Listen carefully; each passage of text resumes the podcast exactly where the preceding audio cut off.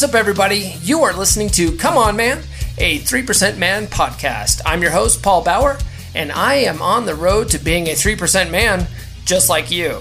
If you're new to the show, this is a podcast for fellow students of Corey Wayne's book, How to Be a 3% Man, and for men who just want to be better in general. We talk about dating, gaining wealth, being happy, and using the law of attraction to get everything we want in life.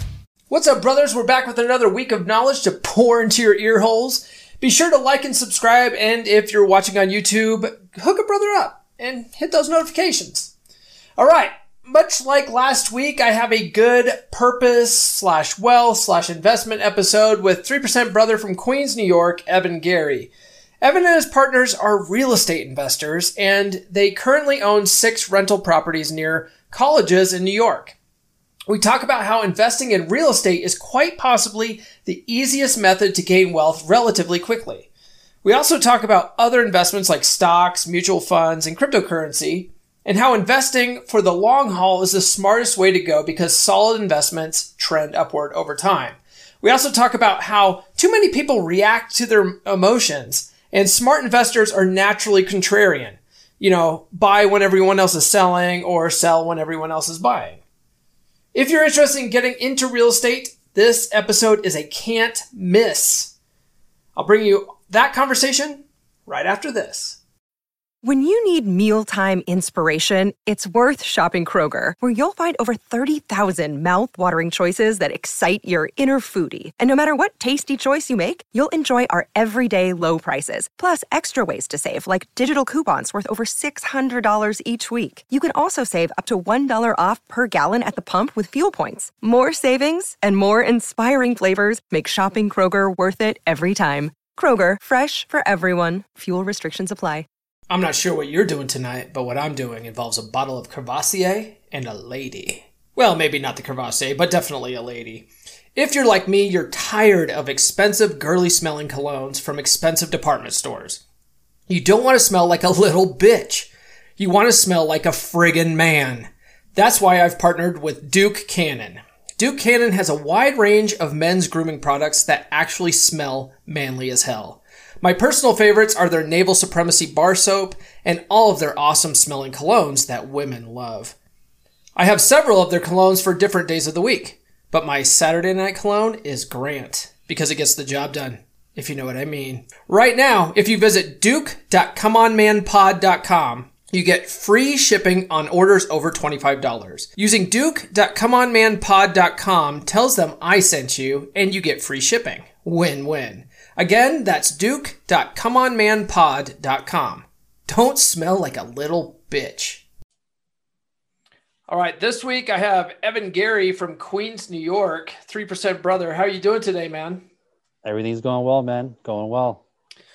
So, uh, before we get into this, so one of the things that we're going to talk about, well, primarily what we're going to talk about today is real estate and investing. But um, since you are a 3% man, you're like, we, got into contact on the 3% Man Facebook page. I was curious, how did you find Corey's work and, you know, subsequently joined the 3% Man Facebook group? I found his work after a breakup, like most of the guys on the group. Yeah. So like. I was, yeah, right. I was, I was like reeling over a breakup, miserable, not knowing what the hell to do and furiously typing on YouTube uh, how to how to get an ex back, uh, no contact, what to do this, what to do that, and he showed up, the, his bald head, and I started watching his videos, and like everything started clicking. It all like stuff that I'd done before that worked, stuff that I did before that didn't work. He explained it, and then that's when I got the book and started reading the book and passing the book on to friends, and yeah, that's that was a couple years ago, three four years ago when I found him, and it's been great. How many times have you read the book now? I've read the book maybe five times now. Five times. Okay. Five times. It's a solid yep. amount. Solid amount. It's, it's not 10 to 15, but it, it's, it's five, you know, yeah. It's, it's, enough for me to remember a good amount of it. Yeah. You know? So are you planning on reading it again anytime soon or? Yeah. So the way that I take in information, at least is I can't read it like back to back. I have to give it at least a couple months for me to implement things. And then for me to remember certain things from the book and implement that in real life. and then go back and read the book again. And it's like oh aha that is what i did wrong this time.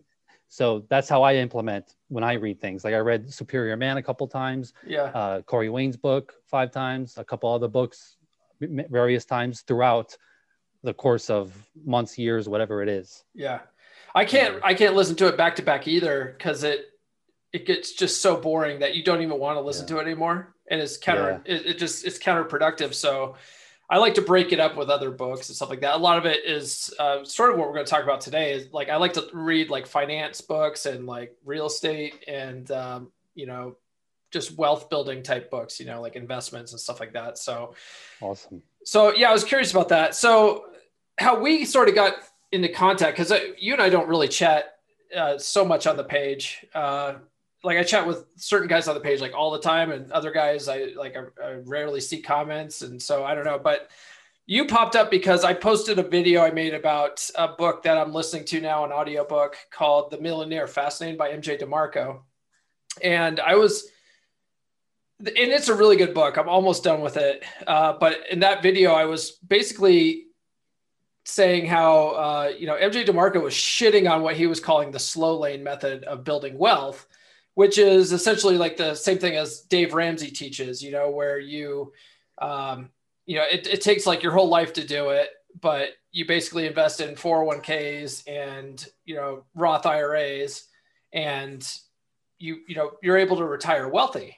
You know, I think that for most people, that's, you know, the pretty typical way to go, you know, if you're somewhat money literate. Um, so I just I just didn't like how he was shitting all over it. But you made a, a very good point in there as, as far as like the foolproof uh, method to building wealth uh, in the, you know over the long term is through real estate, right? Yep, yep absolutely. So, uh, and, and the funny thing is, MJ DeMarco in the book actually, when he finally stops bitching about the like the slow lane methods of, of of gaining wealth, he he eventually starts talking about various ways to get into the fast lane, and like the first thing that he recommends is real estate. Mm. So he hmm. says like real estate is probably the easiest way most people can build wealth fast. So he agrees with you on that. So let me ask you a question then. Uh, how how did you get into real estate? So where I went to college, there was a bunch of off-campus housing, and I lived on campus for a year or two. And then I wanted to go off campus, live with some friends, do my own thing, not have to worry about RAs and this person and that person bugging us. Mm-hmm. So I found um, someone who had an off campus house near there. And I lived in there with a couple of my friends. And we split the house with a sorority. So there's three of them and three of us in the house. And once I got in there, I started to realize how much this guy was making on us because he was charging us by the room as opposed to like one fixed price. And this was when I was 20 and I was like, you know what, this is this would be an awesome thing to get into. Like these guys are making some real cake. And a couple years went by and I went back when I had some more money saved up with a friend to go look at off-campus houses to do the same thing that this guy was doing. Yeah. And for whatever reason, you know, it fell through. I was maybe 24 at the time. I was a little young. Um, it fell through. And then fast forward three or four years, I, I made the commitment with two of my partners that are partners now and slash best friends that we're going to start a real estate empire, you know, one house at a time. And so this happened when I was 27. And we got in touch with uh, realtors that we know that run that area in terms of off campus houses. And, you know, we bought our first house, second, third, fourth, fifth. And now we're almost in contract for a sixth. And I could oh. go into all the details on that if you like. Got it. Yeah. Well, we'll get into that. So, um, so you basically you buy houses and then rent them out to students, right? Like to tenants. That's our niche. Okay. Okay. So you're not like buying and flipping. You're you're buying and and and renting them out. So we actually did do a flip a year and a half ago. Okay. Okay. Um, where we actually lost money on. We lost about 15k on that flip, and mm. I'm happy that we all. I'm not happy that we lost 15k, but I'm happy that we only lost 15k because we could have lost a lot more. We okay. got lucky with with a specific buyer, but we learned so much from doing that one flip that for our future flips, which we will eventually do again, we're going to kill it because we just know what to do now. Got it. Okay. So why did you, lose? Uh, why'd you lose money on that? Was it that the market drop, or did you get like put too much into like fixing it up, or what? So I have two other partners. One of them is a general contractor by trade. That's what he does for a living. Okay. And so we went into the flip, and he's a very high end general contractor. So everything he does is more on the expensive side. He wants it to look nice, this finish, that nice finish, this kind of marble countertop. And what we wanted to make this flip, you know, a high end flip. The problem was it wasn't in necessarily a, a high end neighborhood worth it for a high end flip. Yeah. Okay. So yeah, we put a lot of money into the flip. There was also some things that we didn't realize that we were going to have to fix, things behind the wall, stuff that you can't see on just a basic inspection. So we that was a big learning experience for us because we put too much money into the actual reno yeah. And we got a little bit less than we thought we were going to get on the sale. And then once you factor in all the closing costs and the realtor fees, and especially in New York, they're pretty damn high. We ended up in the negative. Mm. That's just how it how it happened for that specific flip, you know. Yeah, but it was a good learning experience. Hell yeah. So I, I uh, it's funny that you you talk about all that stuff because I just had uh, another three percent brother on the page uh, on the on the podcast uh, named Matt Shepard, and he basically does the same thing. He's uh he's self-made millionaire, and that's that's what he does. He's a general contractor by trade, and he'll buy and flip houses, but he does all the work himself, and he's been doing it for so long that he knows like the market he knows how much to put into a house he knows if it's worth the investment or not that sort of thing and then he also buys rental properties hmm.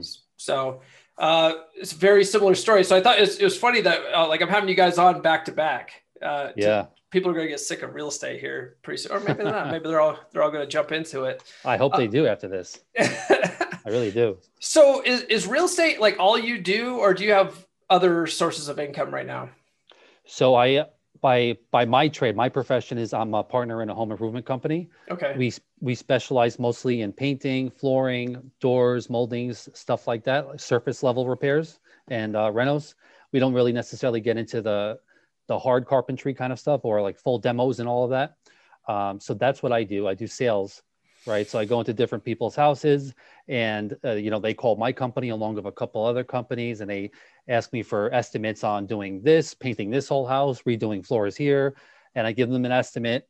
I try to get them to go with my company. I, you know, I sell them to go with my company, and uh, yeah, I mean, I run a specific territory in New York, and you know, the company itself is you know based all over New York and the tri-state area, New Jersey, Connecticut, all that. Okay, is this your company then? I didn't start the company, but I'm a partner in them now. You're a partner. Okay. Yeah. I was gonna say, are you like a serial entrepreneur or something like that? I, no, I not yet. I, not yet. I did. I saw something I thought was actually pretty genius. Uh, because I was looking at your your Facebook page, and uh, like Rick just kind of getting in preparation for this. I noticed that your company is now also doing uh, COVID sanit. Uh, was it COVID? Um, sanitization or something like that. San- sanitation, yeah. Sanitation, yeah. San- sanitiz. Now you're confusing me. Uh, yeah, sorry. Sanitation, yeah. So that I think that's a that's genius because that's one of the things like MJ DeMarco sort of, you know, talks about in the book as far as like you need to find a need. And right now there there's a lot of people that are like paranoid about COVID and they want their houses, you know, to be completely sterile, which I think uh, I mean my personal opinion it's kind of it's kind of silly, you know. I mean, there's like it's like it's it's going to be impossible to be that clean all the time, and you're eventually going to catch it anyway. So it's like it, I feel like herd immunity needs to sort of kick into gear. You know, we didn't we didn't do all this stuff with like the flu and stuff like that, but but there's plenty of people that need it or they want it or they think they need it. So that's a perfect business opportunity. Yeah, it's funny because before the CDC came out and said that you can't it's very unlikely that you're going to get corona from surface touching because bef- at first they said you could get it from surface, from airborne, from this, from that, and so the the business was doing really well at that point because everybody was freaking paranoid. Sure. And then once the CDC came out and said it's very unlikely that you're going to get it from touching surfaces, business kind of went like, mm. you know. Okay. So that was just one thing that the partners thought, hey, this is actually a really good business. Uh, let's start it up because we're not really doing any painting right now because everything's closed off, it's quarantine, but we can do this. And it did work out for a good amount of time. But now, as vaccines coming out and everything's starting to take shape slowly, it's you know it's going to kind of fall into the dust sooner yeah. than later. You know. Yeah, it was a good thing to keep the business afloat then for a little. Yeah, bit. for sure. It's like how uh, Coors Brewery, right? They uh, during Prohibition, they stopped making beer. Well, they stopped making beer. I'm sure they kept doing it during Prohibition, but yeah, they uh, allegedly turned their their uh, brewery factory into a textile plant, and that's what kept them afloat during mm. Prohibition. Just yeah. I don't know. Just it, I mean, smart. I feel like smart business owners will figure out ways to keep business going, and bad business owners are going to fail. Yeah, know? absolutely. That's that's that's the mindset. That's exactly. Yep so uh, another thing that you posted in that in the original post uh, that where I asked you to come on the podcast, you said about real estate. Never has it gone down over time; it only goes up. And I was I was thinking, well, I mean, 2008, 2009, it, it went down pretty fucking hard because I, I when I that was the first time I was able to afford a house. I lived in San Diego at the time, and at that time, a fucking two bedroom shack, you know, like was like a half a million dollars and I'm like, why is everything so expensive? There's no way I'm ever going to be able to afford a house in the town I live in. And then the market totally shit the bed. And I was like, oh, look, everything's affordable now. I was able to buy my house, but it did eventually come back up. And I think that's that's sort of where you're going with that, right? Like it, exactly. It'll dip, but it'll eventually come back up. And um, and when it did, that's when my my now ex-wife and I we sold and we made a really decent profit on that house. So um, I see where you're saying with that, and and I think that the the same thing can be said too about the stock market. You know, if you look at like in 2000, um, like the dot com bust, right? Like stocks were going down or going going up, and then they just totally crashed. But now they're up way above the, where they were even then. Mm. And then same thing in 2008. You know, a lot of like the stock market, you know, tanked, but now it's even it's even higher than it was in 2008. So I mean, it trends upwards. You know, everything sort of trends upwards uh, at the end of the day. As long as you you stay in the game long enough, it'll eventually come back up. Exactly. Um, with with stocks, it's obviously you know there's different levels of stocks. There's like the penny stocks, the blue chip stocks, and everything in between.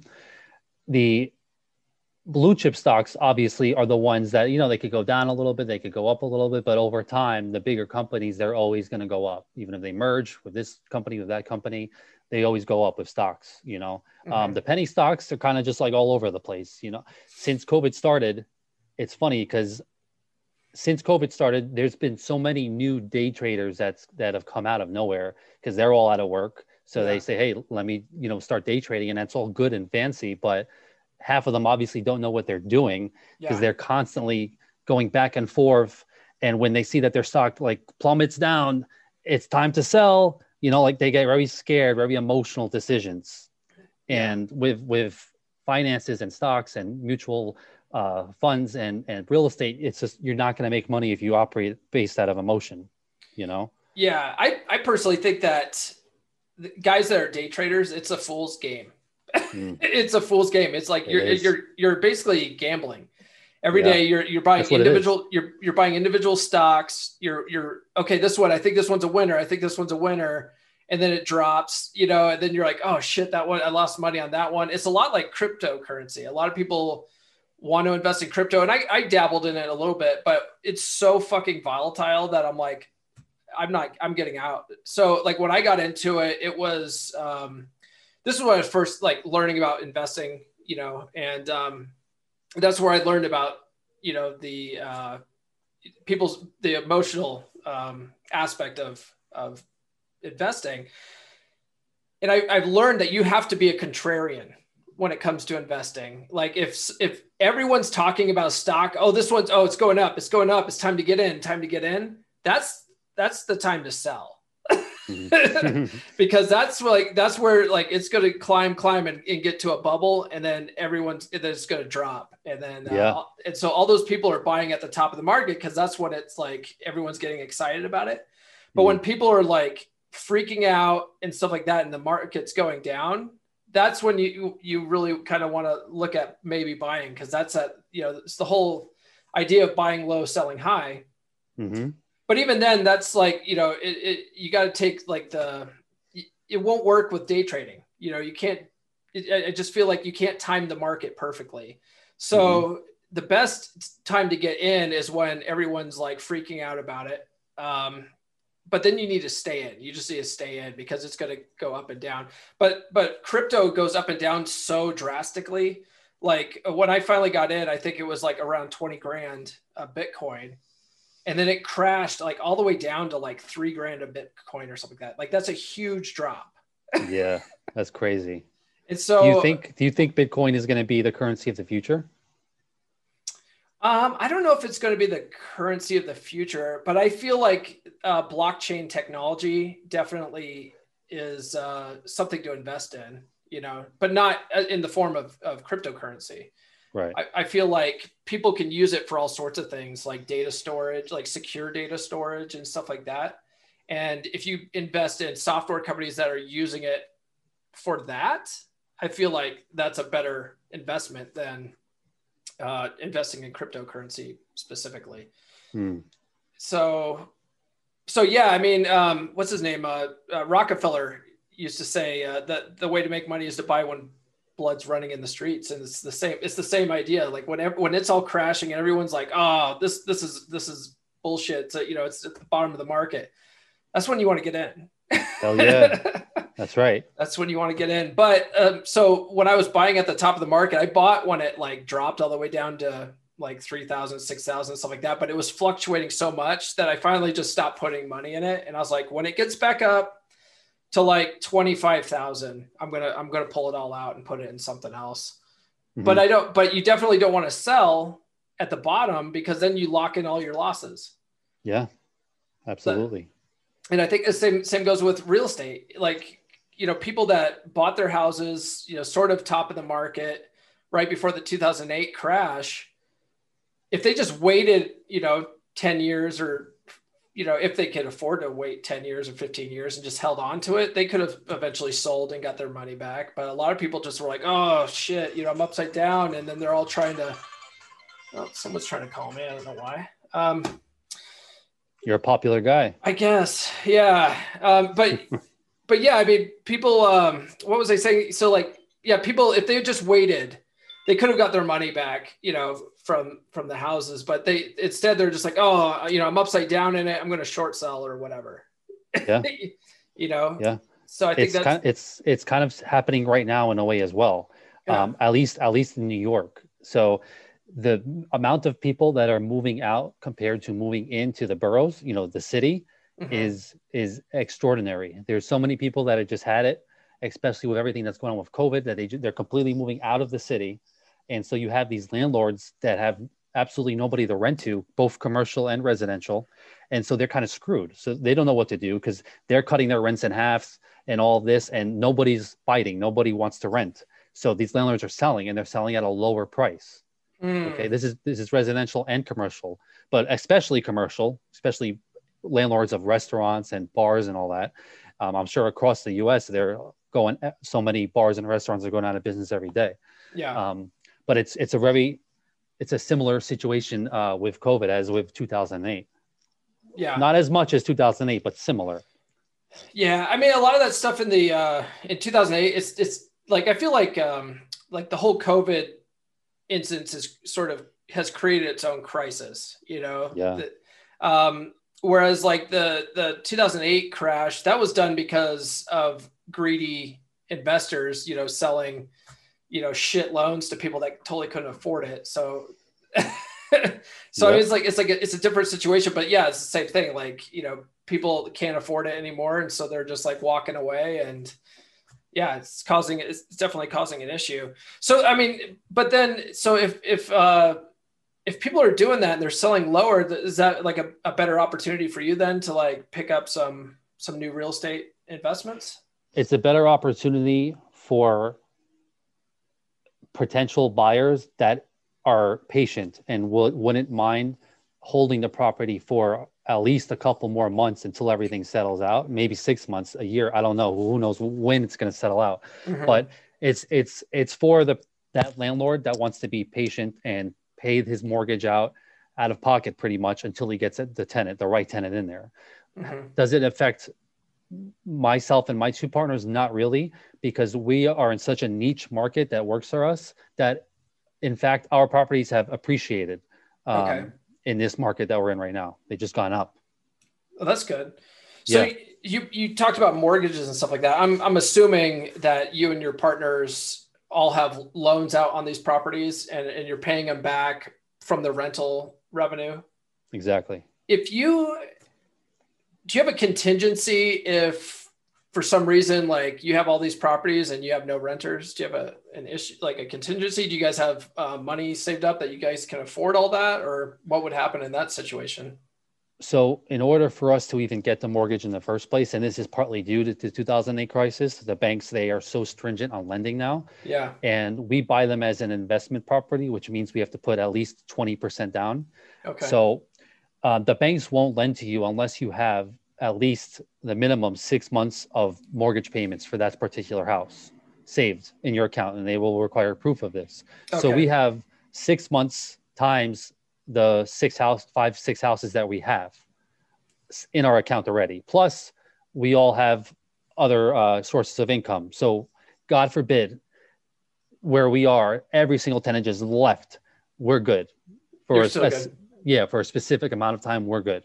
Okay. Yeah. Okay. Mm-hmm. And the, the, reason why I bring that up is because, um, it, like, I am a big fan of the Dave Ramsey method. And are you familiar with Dave Ramsey or or his uh, books or anything? I, um, I've watched a couple of his videos. I believe he doesn't like debt. He doesn't he, like right. He, does, doesn't like debt specifically, though. If you if you read uh, Total Money Makeover um, and his Financial Peace University, but he doesn't like it because he was basically doing sort, sort of the same thing that you're doing. He was he made all of his millions in his 20s by uh, through in real estate. He was buying houses and flipping them and renting them out and all that stuff. And he ended up having like so many loans out on so many properties. And then like I think the story is that uh, the bank that he was he was getting his loans from like sold or something like that. And the new owners of the bank decided to call in all of his loans at once. And he couldn't afford it and he basically like you know lost everything. Mm-hmm. and uh, so then so that's why he's like he, he hates debt and um, but he didn't declare, declare bankruptcy. He used he like figured out his debt snowball method to get out of to get out of debt. Um, but yeah that's why that's why i was asking about that. Like what happens if they call in all the loans at once? But you guys have six months of savings in the in the bank or just at least so you can make payments on it or whatever. If they called it yeah. all in at once, you guys wouldn't be able to pay it all at once. That that would be ridiculous. I don't think no. I don't think most people could do that. Yeah, no, no, not not like real. You know, with, with our model, we we haven't taken. We've been in the business for three years, and we haven't taken a penny out as profit yet. We just completely and continually reinvest it into the next house and into the next house and into the next house. Nice. You know? Okay. Yeah. So you um so you're so are you are you're getting the uh the rental money. You're obviously able to to make payments then on your existing loans but then do you just do you still take some of that then and put it aside so that you can get your next loan? Is that how that works? Yeah all the money goes into each house has a separate bank account and then when the tenants pay us the rent it goes into that specific bank account and the money doesn't get touched until we find the next house to put a down payment on. Okay Okay. Yeah. got it. Mm-hmm. Um, but at the same, but at the same time, you're still paying back the old loans, right? Yeah. Yeah. The mortgage, it's, you know, auto generated to come out of each account every month. Okay. Got it. The amount. Yeah. So, um, so the, the amount that you're charging in rent then, is it, uh, does that include like the cost of the mortgage plus a little bit of profit so that you guys can store it for the next house then? Absolutely. Okay. Um, so my method of invest because there's there's different methods of investing in real estate. It depends how safe you want to be to how risky you want to be. With us, we are in the middle of safe and risky in terms of our method. On I personally would not advise anybody to invest in real estate unless they're turning a profit on top of the mortgage, on top of the the yearly expenses. Mm-hmm. If there's no profit, it's not a good deal in my eyes, right? Yeah, yeah, I would agree with that Yeah. So our houses, I'll just give you an example of our worst case house in, in terms of our profit. Um, the house is worth about 475, 500,000. So that means as an investor, I have to put down 20% plus, you know, mortgage fees, closing costs as the buyer. So let's say I'm into the house $120,000. Okay. Now for that particular house, I'm renting it for around 6,400 a month, 6,000 to 6,400 a month, which is pretty high for that neighborhood. But the neighborhood I don't care about because I'm renting to students by the room. Mm-hmm. So I have a house there that's seven to eight bedrooms, and I'm renting it for six thousand to sixty four hundred a month. Yeah. Now the the mortgage on that house is going to be give or take anywhere from twenty eight hundred to thirty two hundred. Mm. So you see, that's a a that's monster a, profit, right, for one house. Yeah. Um, and then you know you figure the yearly expenses are about two to three thousand. Um, so you know effectively we're we're turning over each house at 32 uh, 30 to 45 thousand dollars a year in profit and that's after mortgage after expenses. Got it. Okay.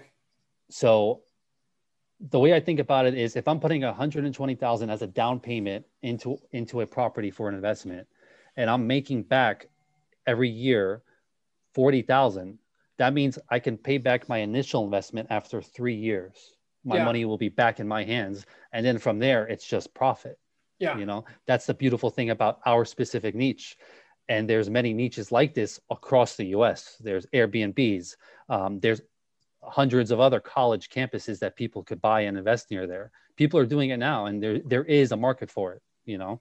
Yeah. Have you read um, rich dad poor dad by robert yes. kiyosaki Yep. That's it's almost exactly you're describing exactly like what he talks about doing. Like he talks about borrowing money from you know, and then uh, you know making profits. You pay back the bank, and now he's like you essentially it didn't cost you any money out of pocket. Now all of a sudden you have all this money. It's exactly. like money out. It's like free money out of thin air. yeah, I mean, yeah. It's a little more complicated than that, but it, it is. It depends how. Yeah, I mean, what you're saying, free money out of thin air. It it kind of is after a while because the scariest part about investing in real estate, and you could probably attest to this because you own the house you're in now, right? Yeah. Yeah. So it's always buying like the first house, mm-hmm. and and just like you just not knowing if something goes wrong, God forbid you can't afford it for whatever reason. Yeah. And then for us, at least after the first house, we got a lot of the nerves out and a lot of the kinks with how to manage the house. After that, the other houses are pretty much like business as usual now. You yeah. know? Um, so that that's like the beautiful thing about real estate is if you do it right you could have the money that you initially invested back in your pocket sooner than later if you're patient. Got it. Yeah uh, uh, some people like like dave ramsey look at the house that you live in as your greatest investment whereas people like robert kiyosaki says no the house that you live in is not an investment. It's uh yeah. it's a liability because like if anything goes wrong it takes money out of your pocket. You got to fix it. You got you know so I don't really look at my house here as like as an investment. It's just it's just where I live. You know, mm-hmm. I'm not and I'm not looking to buy it to sell it so I can like you know make make a profit on it and get another house. Like I just want to live here. you know. But but the, but what you're do what you and your friends are doing, your partners, that's a hundred percent a uh, an asset because you're you're making uh, money hand over fist with it. Indeed. Yeah. And just to touch on what you're saying about your house. Yeah. Um, yeah. I mean, I get it. You want to just be a human being, chill out, don't have to worry about uh, selling it, profit, this, that. You just want to live. I get that. Mm-hmm. Um, now, I uh, like you said, there's uh, Ramsey believes this. Kaya, Kaya, I can't say his name. Kaya Kiyosaki, I think. Kiyosaki yeah. says it's not an investment. Also, I don't know if you know of Grant Cardone. He's a big real estate guy too. Um, no, okay. He says no, it's not an investment. To me, my my answer to that question is it could be, it could not be. It depends how long you're going to live in the house. If yeah. you're living in it for five years and then you sell it, no, it's probably not an investment because you're not really going to make money. You might even lose, um, even if it does appreciate because your mortgage you're paying mostly interest the first somewhat years on the mortgage. Mm-hmm. Um, but if you hold the house for like 10 years and then whatever reason you want to sell it, it is an investment because you will be making money on that appreciation and also paying off the mortgage. Got it. Instead of instead of paying rent to somebody else for those 10 years. Got it. Yeah. No. Okay. That makes it. Yeah. So it just depends on the situation, right? Yeah. Exactly. Yeah. And yeah. what you're doing with it. Mm-hmm. Um. So you mentioned. You also mentioned in your in your uh, post that uh, you're you think you'll be able to retire in about ten years uh, right. on this front. So, what's your exit strategy then? Our our exit strategy, it, in terms of a number of houses that we want to have, honestly, that number is kind of unlimited. Mm-hmm. Um, but if I'm being realistic, in 10 years, realistically, we should have somewhere between 15 to 25 houses or properties, multifamilies, or one or the other, something like that. Mm-hmm. And if that is the case, between three partners, it will be enough money if we wanted to to retire and just live off of those profits. Yeah, what I would what I would imagine then is you're not necessarily retiring from the real estate game. It would be re- retiring from your day jobs. Exactly. Yeah. Yeah. yeah. Okay. Yeah. So that you know, right now we only have uh, five, six coming up houses that we have, and we're actively managing them. We don't have a property manager. We all, we all live maybe 25, 30 minutes away from them. So it's not difficult for us to manage them. But once we get up to 10, 15, 20, we're probably going to have a property manager. Um, and yes, that will take a little bit of our profits out of it, but it'll also be a lot less of a headache. And it'll also be checks coming into the mail for us doing practically nothing, you know? Yeah. Yeah. Yeah. No, after, after a certain amount, you, yeah, it, it sort of behooves you to, uh, offload that work to someone else you, you know the cost is worth it you'll still be making enough profits that you know, it, will be you'll be just fine. You probably won't even feel it, yeah. and then you'll you'll do less work and you'll spend more time drinking, you know, margaritas and shit. That's right. That's it. On the beaches of Greece and Cancun. Yeah, I think I think um, you would actually like this the MJ DeMarco book because I mean that's exactly sort of what he talks about. He's like you you sort of bust your tail. You know, the, he talks about getting getting rich within the first five years, but mm-hmm. it's the same. I mean, five years, ten years, whatever. It's like you bust your tail now so that you can, you know, not have to work in in five to ten years, and you can just chill and just that money just keeps rolling in, and it's just you don't have to do anything. Still comes yeah. in. It, it's very possible, very possible, but people just are very get get very overwhelmed. They don't know where to start, and um, I mean, there's a, a, shit ton of information on the internet now with, about real estate. Um, any kind of real estate. There's so much to learn that people can just type it in and, and learn. I mean, I personally did not learn through the internet because uh, I actually learned through a realtor a lot of the things. Our, our we have two realtors that work with us, and they have to connect all over there. Even before a house goes on the market, they know about it. We're usually the first ones in there because they know we're serious. We don't really mess around.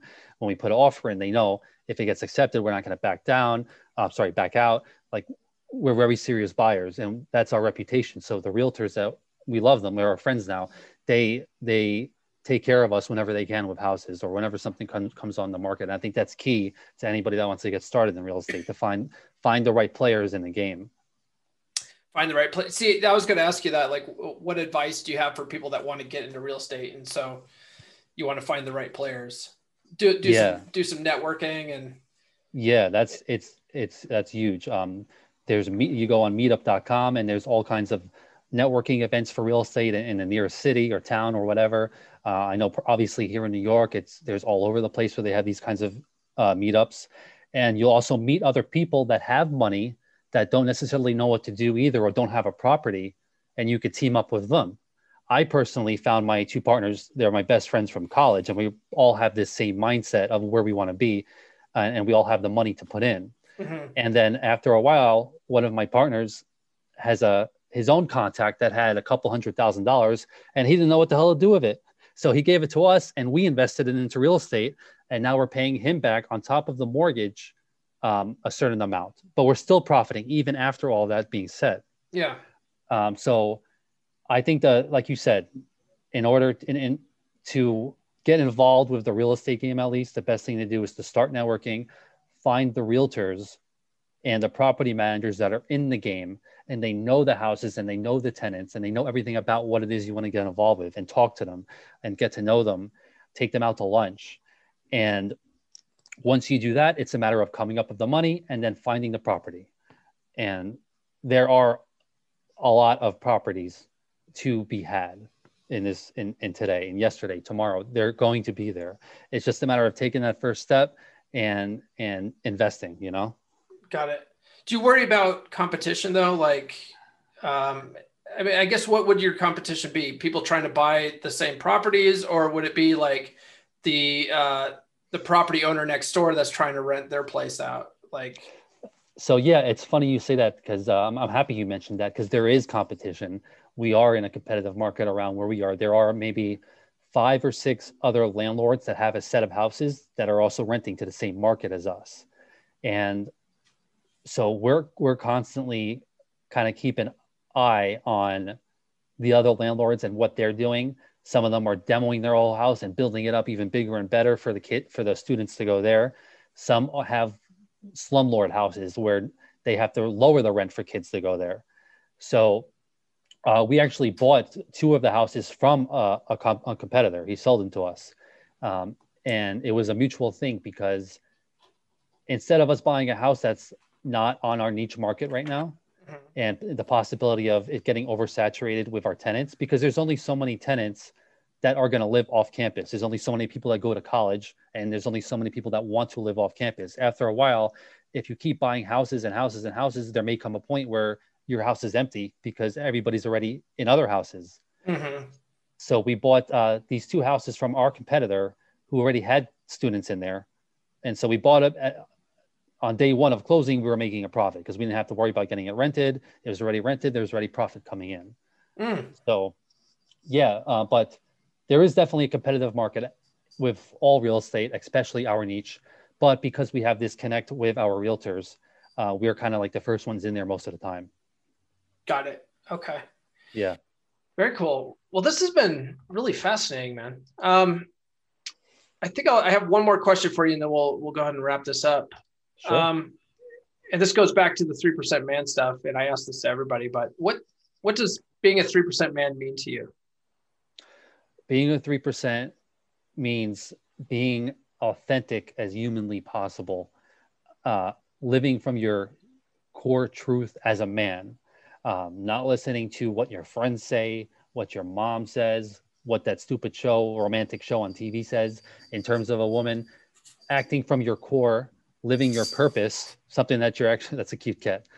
My cat is driving me nuts. Sorry. Yeah. Um, uh, so yeah, I mean, like the key takeaway from reading Corey Wayne's book is generally abstractly be a man, do what you want to do when you want to do it live from your true core live on purpose find your purpose find your passion because i've been in in jobs where i wasn't passionate about it and that has affected my dating life my social life i just was miserable i didn't i didn't care and then i've been in work where i was super passionate about it and i woke up every day like i was on fire so that's what a 3% man means to me i think that's a good answer God, Cat's over here. She's ringing her little bell. My son's outside playing with his friend, banging on shit. you got your hands full. Oh, it's driving me nuts. I love it when I tell my kids, hey, I'm going to be recording a podcast. I need you to be quiet. Yeah, yeah, no problem, Dad. Yeah, my friend came over. Jesus Christ. Anyway, well, Evan, I really appreciate you meeting with me today, man. Yeah, so, no problem, Paul. Uh, all right, dude. I, I'll see you on the page. All right, man. Take it easy. All right. All right. Evan, it was such a pleasure having you on the show, man. I'm really glad your real estate empire is booming for you and your partners. I also hope that what Evan shared today will help some of you on your road to wealth and prosperity. All right, guys. We'll see you next week. Thank you for listening to Come On Man. If you're new to the podcast, I highly recommend reading How to Be a 3% Man by Corey Wayne at least 10 to 15 times. I recommend you watch his coaching videos on YouTube and I recommend that you engage with other 3% men in our 3% Man Facebook group. Links to all of these are in the show notes. If you like this episode, please give us a good rating on your podcast platform of choice and share with all of your bros. Now go out and get it.